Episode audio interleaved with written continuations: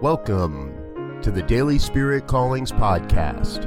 I'm your host, Robert Brzezinski, and I invite you to join me every day as we explore an affirmation, inspiration, and call to action for your life this day.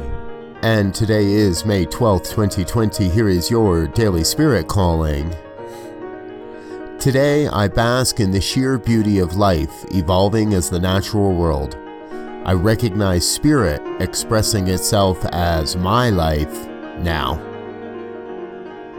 Each morning brings the opportunity to stop and witness the sheer beauty of reality evolving.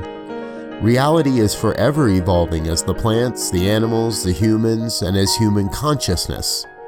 And we get to participate in this magnificent evolution. Today, you are called to consider how your life serves the evolution of human consciousness and let that consciousness take form as the inspired activities of your day. Thank you for listening to Daily Spirit Callings.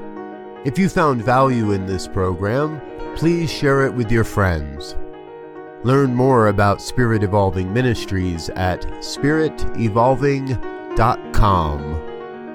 Until next time, Peace and blessings.